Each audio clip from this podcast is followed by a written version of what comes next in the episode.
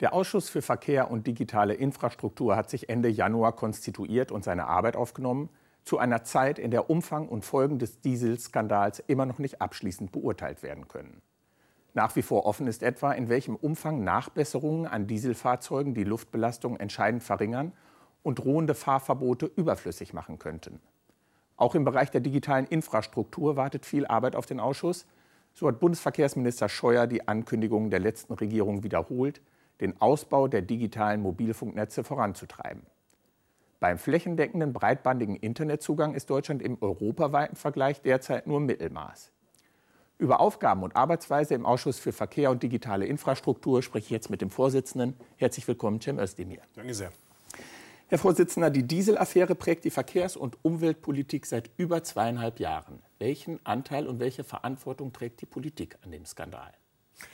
Ja, erstmal ist ja bemerkenswert, dass wir von dem Skandal wissen, weil die amerikanische Umweltbehörde äh, nachgetestet hat. Dinge, die hier auch schon von Umweltverbänden, von kritischen Forschern angemahnt wurden, dass wir eine Art Job-Sharing haben. Die einen tun so, als ob sie Grenzwerte einhalten, die anderen tun so, als ob sie Grenzwerte unter realen Bedingungen kontrollieren. Dieses Geschäftsmodell ist spätestens nach dem Auffliegen des VW-Skandals aufgeflogen. Und jetzt gilt es dringend, Lehren daraus zu ziehen, weil es gefährdet auf Dauer beides, nämlich den Umweltschutz, die Gesundheit der Menschen, aber auch die Jobs in der Automobilindustrie gefährdet dieses Geschäftsmodell. Darum muss die Politik Lehren daraus ziehen. Diejenigen, die betroffen davon sind, müssten eigentlich entschädigt werden. Deshalb brauchen wir das Instrument der Gruppenklagen dringend. Aber am allerwichtigsten ist, wir müssen jetzt einsteigen in die Mobilität der Zukunft. Und die kann nur emissionsfrei sein. Das gilt für die Autos. Es gilt aber ausdrücklich auch, weil Mobilität ist ja mehr als das Auto, für den öffentlichen Verkehr. Da stehen ein paar gute Dinge drin in der Koalitionsvereinbarung, der ich ja als äh, grüner Abgeordneter erstmal nicht angehöre, aber als Ausschussvorsitzender ist es ja auch mein Job, parteiübergreifend darauf zu achten, ob die Dinge, die die Regierung verspricht, auch umgesetzt werden. Und da werden wir genau hinschauen. Ich möchte trotzdem noch einen Moment bei dem Dieselskandal bleiben. Welchen Anteil haben Dieselfahrzeuge, um das mal aufzuräumen, an der Luftverschmutzung, insbesondere in den Ballungszentren, um die es ja schwerpunktmäßig geht? Also die Dieselfahrzeuge sind deshalb populär, weil sie weniger CO2 ausstoßen sollten. Aber der Preis dafür ist eben die Stickoxidemission. Beim Feinstaub haben wir schon einige Fortschritte gemacht, aber wir haben nach wie vor ein massives Problem bei den Stickoxiden. Und ohne dass der Diesel da seinen Beitrag dazu leistet, werden wir die Luft nicht äh, qualitativ besser bekommen. Die gute Nachricht ist, die Technik dafür ist längst da. Die muss nur zur Anwendung kommen. Wir brauchen eine Nachrüstung, die den Namen verdient die wirksam ist, die überprüfbar ist. Äh, nur so wird das funktionieren. Äh, die Software-Nachrüstungen, die angekündigt worden sind, auf die warten wir bislang überwiegend vergeblich. Und man kann auch Hardware-Nachrüstungen nicht ausschließen. Auch die brauchen wir im Zweifelsfall. Und was wir zusätzlich brauchen, ist eine blaue Plakette. Da haben wir eine ganz spannende Situation die Automobilindustrie, von der man erwarten würde, dass sie wie der Teufel das Weihwasser die blaue Plakette scheut, die ist mittlerweile für die blaue Plakette unterstützt. Äh, diejenigen, die das in der Politik auch wollen. Und jetzt wehrt sich noch ein bisschen die Bundesregierung dagegen und das zuständige Ministerium. Ich hoffe, dass Sie in dem Fall auf die Automobilindustrie hören und den Weg freimachen für die blaue Plakette, dann hören wir auf mit dem Flickenteppich, dass Sie möglicherweise bald so ein dickes Handbuch brauchen, wenn Sie von Nord nach Süd fahren und wissen wollen, in welche Stadt dürfen Sie mit welchem Fahrzeug reinfahren und mit welchem nicht. Aber im Moment sind in vielen Städten, in Ballungszentren, die Grenzwerte werden überschritten. Ist die Luftverschmutzung zu hoch? Sind denn derzeit, die blaue Plakette, sie mag kommen, sie kann kommen, aber ganz aktuell, die Grenzwerte werden äh, überschritten. Wären dann Fahrverbote unumgänglich, um die Grenzwerte einhalten zu können nach jetzigem Stand? Also wenn die Politik nichts macht, dann kommen die Fahrverbote, weil die Gerichte sie erzwingen. Aber wir sollten alles dafür tun, sie zu vermeiden. Das ist jetzt nicht so, dass es Gott gegeben ist. Wir können ja was tun. Es gibt ja die Instrumente. Einige habe ich genannt. Das ist das Thema Nachrüstung.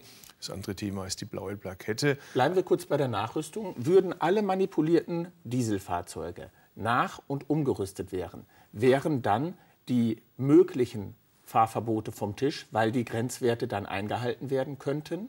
Ja, wenn die Grenzwerte eingehalten werden, dann braucht man logischerweise auch keine Fahrverbote. Aber Könnten diese denn eingehalten werden, wenn die manipulierten Fahrzeuge umgerüstet würden? Naja, Würde das Wahrheit, ausreichen? Zur Wahrheit gehört dazu, dass man es natürlich nicht von heute auf morgen machen kann. Das wird eine Weile Zeit in Anspruch nehmen, weil die Versäumnisse eben immens sind. Wahrheit gehört aber auch dazu, wir dürfen es nicht nur aufs Auto reduzieren. Also die Leute müssen auch eine Möglichkeit haben, in die Stadt zu kommen oder sich in der Stadt zu bewegen, jenseits des Autos. Also müssen wir auch das Thema äh, Busse, Bahnen, den Nahverkehr, das Fahrrad, den Fußgänger, alles das muss ebenfalls in Betracht genommen werden. Auch da stehen jetzt ein paar spannende Dinge in der Koalitionsvereinbarung. Die Botschaft höre ich wohl, um mit Goethe zu sprechen. Allein mir fehlt der Glaube, denn manches von dem haben wir auch schon in früheren Koalitionsvereinbarungen gehabt. Nehmen Sie einen Punkt, das Gemeindeverkehrsfinanzierungsgesetz, bis jetzt ungefähr 333 Millionen pro Jahr. Das zu verstetigen auf eine Milliarde, wie es jetzt in der Koalitionsvereinbarung für die Legislatur feststeht, das würde den Kommunen helfen, Investitionen äh, in den Ausbau zu machen, äh, beispielsweise Ausweichstrecken, Elektrifizierung und so weiter. Das brauchen wir sehr dringend, damit sich da endlich was tut. Und viele sind ja bereit, umzusteigen. Die Kapazitäten reichen häufig gar nicht aus. Da sind wir bei den Perspektiven und der Zukunft. Nochmal zurück in die Gegenwart. Für die gesetzlichen Rahmenbedingungen sowohl für die Zulassung von Fahrzeugen als auch für die Festlegung von Grenzwerten von Schadstoffen ist der Gesetzgeber zuständig. Hat hier ganz konkret der Verkehrsausschuss in der Vergangenheit seine Aufgaben und Möglichkeiten ausgeschöpft, um so einen Skandal, um die Entstehung verhindern zu können, bestenfalls? Eine gute Frage. Wie versteht sich der Verkehrsausschuss? Verstehen sich die Mehrheitsfraktionen quasi als Anwälte der Regierung? Oder sollten Sie nicht auch Ihre Rolle nutzen, dass Sie Interessenswalter des Parlaments und damit der Bürgerschaft sind und gelegentlich auch der Regierung ein bisschen äh, Füße machen oder auf die Füße treten und dafür sorgen, dass das, wo es eigentlich mittlerweile Konsens gibt, was machbar ist, auch umgesetzt wird. Und so würde ich mir eigentlich die Rolle in dieser Legislaturperiode für einen Ausschuss wünschen. Gerne auch parteiübergreifend. Ich denke, es gibt mittlerweile kein Erkenntnisproblem mehr. Es gibt ein Anwendungsproblem. Das gilt übrigens auch für die Anreize, die wir schaffen. Alle reden davon, dass wir emissionsfreie Mobilität brauchen, beispielsweise Elektromobilität oder auch andere Antriebstechnologien, die emissionsfrei sind. Aber auf der anderen Seite zahlen wir nach wie vor Milliardensummen, bis zu sieben Milliarden ins Dieselprivileg. Auch da interessanterweise der ehemalige VW-Chef sagt, er wäre bereit, das Dieselprivileg nicht auf einen Schlag, da haben wir auch Vertrauensschutz, das geht nicht, aber Schritt für Schritt langsam abzuschmelzen und dafür Anreize zu schaffen für emissionsfreie Mobilität.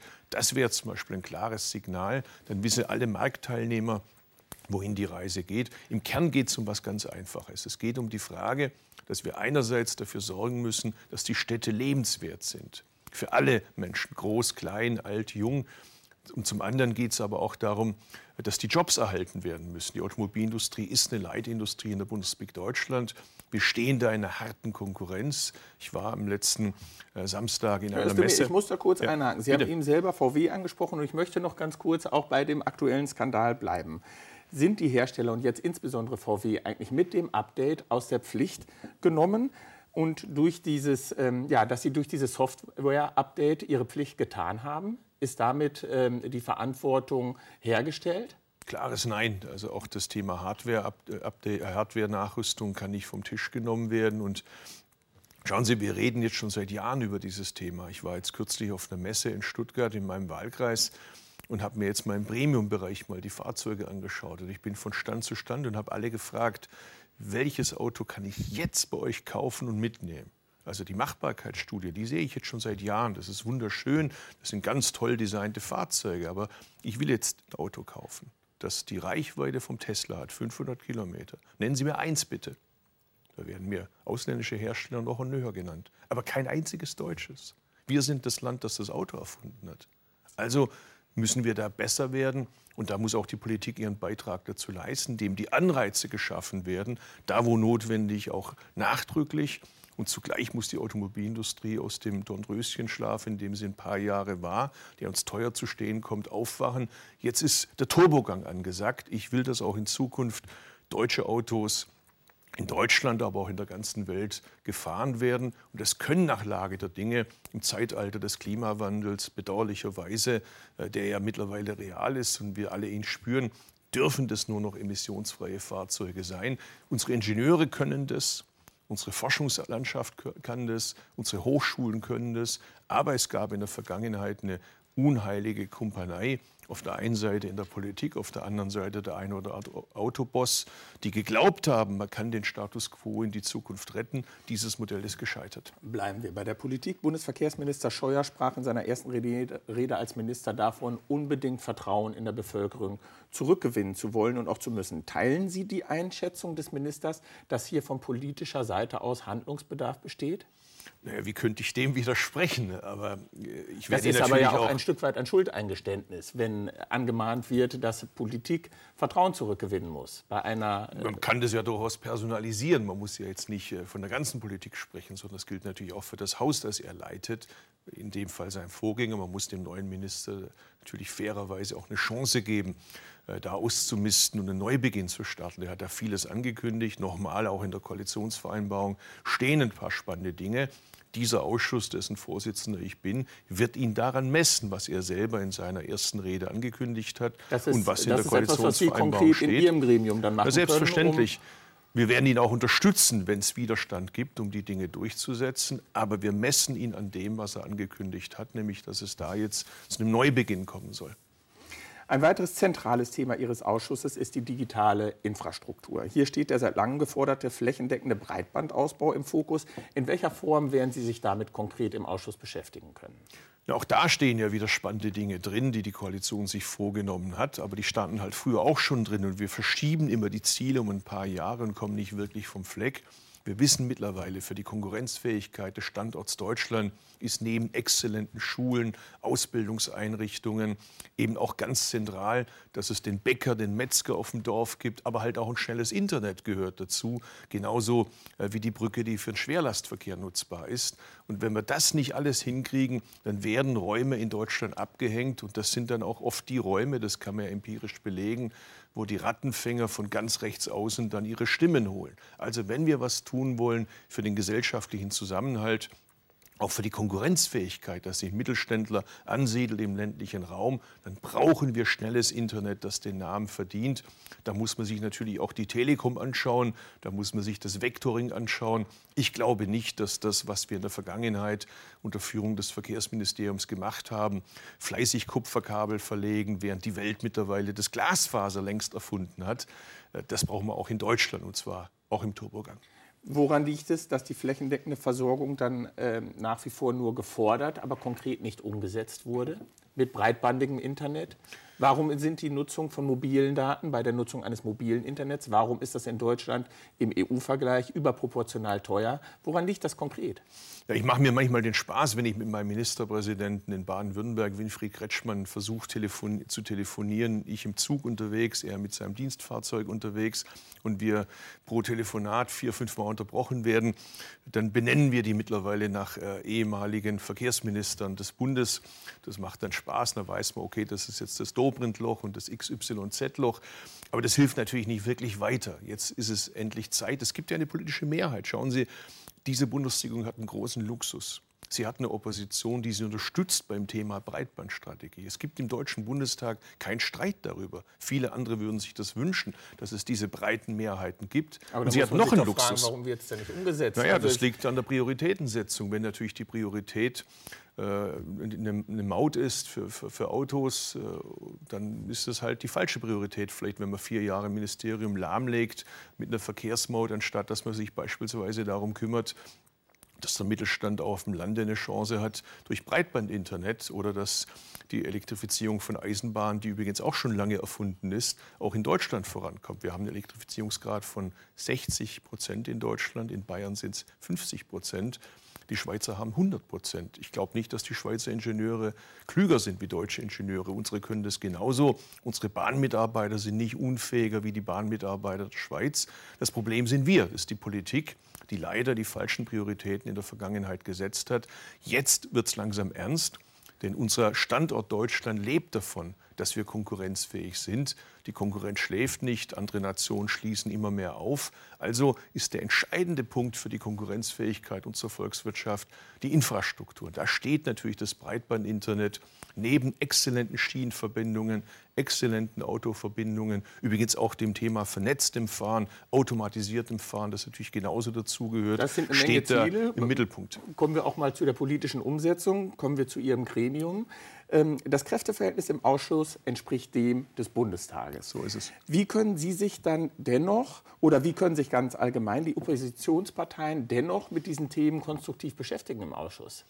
Ich achte natürlich schon als Ausschussvorsitzender, dass die Oppositionsfraktionen zu ihrem Recht kommen. Ich achte aber auch darauf, dass wir schauen, ob es nicht ein paar Punkte gibt, wo wir vielleicht auch Dinge rausdestillieren können, wo wir uns einig sind. Also ich mache es nochmal ganz konkret, wenn die Koalitionsfraktion, insbesondere der Verkehrsminister, unser Ansprechpartner, das umsetzen möchte, was er in seine eigene Koalitionsvereinbarung mit reinverhandelt hat, dann hat er in vielen Fragen uns als Partner. Das gilt auch für mich als Ausschussvorsitzenden und als Angehörigen einer Oppositionsfraktion. Und ich glaube, da spreche ich für viele auch in der Opposition im Deutschen Bundestag. Da gibt es eine hohe Bereitschaft. Wir haben uns ja zum Beispiel zusammengesetzt äh, beim Thema äh, Schiene wie wir die Elektrifizierung erhöhen wollen, wie wir schauen wollen, dass die Leute hier auch äh, besser vorankommen, damit wir auch eine Alternative haben.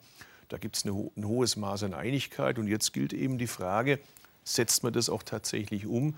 Die Ausrede, wir haben das Geld dazu, gibt es in Zeiten spulender Steuereinnahmen sicherlich nicht. Wir haben eine Luxussituation in Deutschland, die sich viele in Europa wünschen würden. Das Geld ist da, die politischen Mehrheiten sind dafür da, die Erkenntnisse sind da. Wir haben die Wissenschaftler dafür, wir haben die Ingenieure dafür. Was es jetzt braucht, sind in Berlin Mehrheiten und Kräfte, die das auch durchsetzen wollen. Und es braucht welche, die es überprüfen und kontrollieren. So sehe ich meine Jobbeschreibung. Inwieweit ist es für Sie als Politiker der Grünen eine Herausforderung, dass Sie sich als Ausschussvorsitzender bei der Leitung dieses Ausschusses schwerpunktmäßig und größtenteils ja mit den Themen und den Vorschlägen aus den Regierungsparteien beschäftigen müssen. Löst das in Ihnen einen naja, das Zwiespalt ist aus? Teil der Jobbeschreibung, dass ich jetzt nicht der grüne Ausschussvorsitzende bin, sondern ich bin der Ausschussvorsitzende eines Verfassungsorgans des Deutschen Bundestags. Das nehme ich ernst und als solcher habe ich überparteilich zu arbeiten. Das tue ich. Aber was mir dabei hilft, ist, dass die Themen, mit denen wir es zu tun haben, ja Themen des Alltags sind, die Sie berühren, die mich berühren, die meine Kinder berühren. Schauen Sie, wenn ich Urlaub plane, das hätte ich mir jetzt früher auch nicht träumen lassen. Dann fragt meine zwölfjährige Tochter, wie ist denn das da mit dem Internet? Komme ich da ins Netz? Kann ich da Fotos hochladen, runterladen? Also da merke ich ja im Alltag schon, wie sich das äh, bei mir selber ausprägt auf meine Entscheidungen. Insofern sind das ja Themen, die mit unser aller Leben zu tun haben, die wir dort umsetzen können. Neulich, als wir es mit diesem äh, Datenabgreifen zu tun hatten bei Bundesbehörden, haben wir uns auch im Ausschuss damit beschäftigt, weil natürlich jeder in seinem Wahlkreis Mittelständler hat, die sich fragen, was ist denn mit uns, wenn schon der Bund seine Daten nicht schützen kann? Wie sollen wir als Mittelständler unsere Daten schützen, wenn fremde Mächte versuchen, äh, hier in unsere Datennetzwerke einzudringen, möglicherweise sensible äh, Dinge, äh, denken Sie an die Infrastruktur, Krankenhäuser etc., möglicherweise lahmlegen können? Also das sind ja Fragen, die haben mit unserer aller Leben zu tun. Und ich kann Ihnen sagen, das ist extrem spannend und interessant. Und wenn man dann auch noch das Gefühl hat, man tut was Gutes für die Leute, dann hilft es auch. Dann wünschen wir Ihnen gutes Gelingen bei der Leitung der Ausschusssitzung. Danke sehr. Vielen Dank für den Besuch. Das war unsere Sendung im Interview. Vielen Dank auch für Ihr Interesse und auf Wiedersehen.